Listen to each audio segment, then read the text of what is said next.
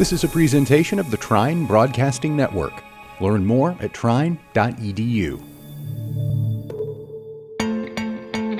Hi, everyone. Welcome to the Onliners Podcast, a podcast that dives deeper into the mysterious world of online learning, featuring myself, Regina, and my colleague and good friend, Kirsten. Hi, Kirsten. Hi, Regina. We are two higher education professionals at Trine Online, a team within Trine University, located in Angola, Indiana.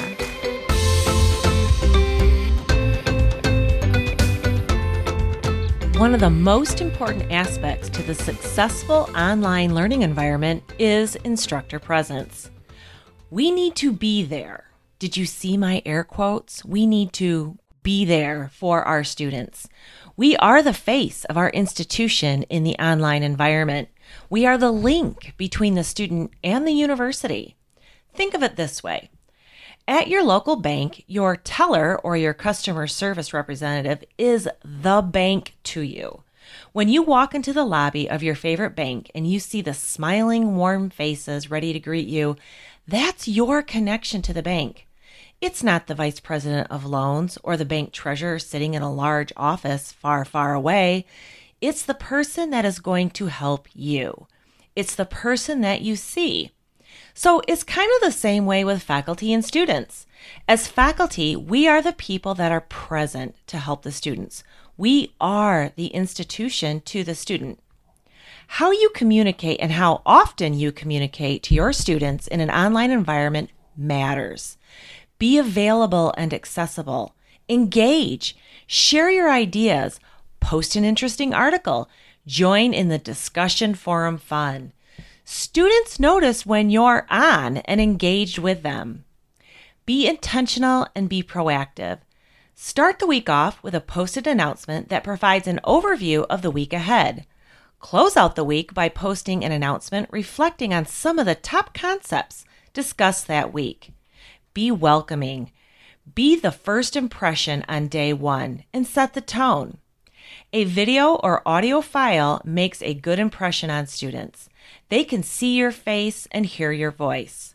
One of my favorite things to do is to ask students for pictures of their dogs, if they happen to mention that they have a fur baby at home. Then I post a funny picture of my dog too.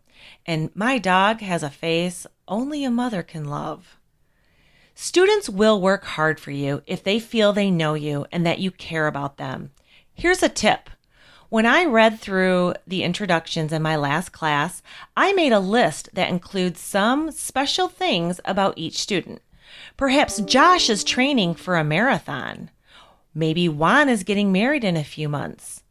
I might learn through the course introductions that Penelope just earned a big promotion.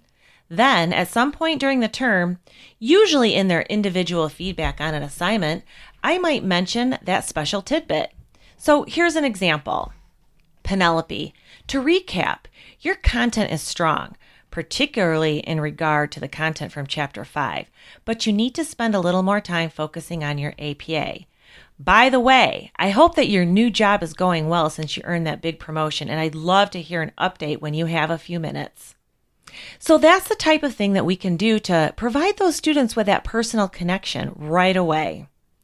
Speaking of feedback, this is a segue into the importance of feedback and what is a major part of instructor presence, particularly in the first week or two.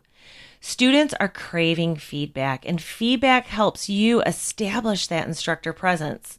They are looking for guidance as to how to be successful for that week, the next week, and the rest of the term. Weeks one, two, and three are critical in establishing your presence and establishing the parameters that you expect from them.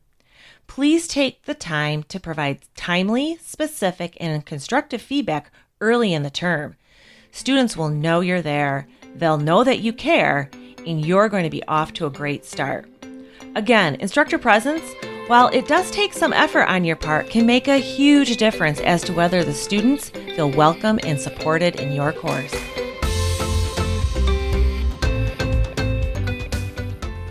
Thanks for listening to this presentation of the Trine Broadcasting Network, part of the Center for Sports Studies at Trine University.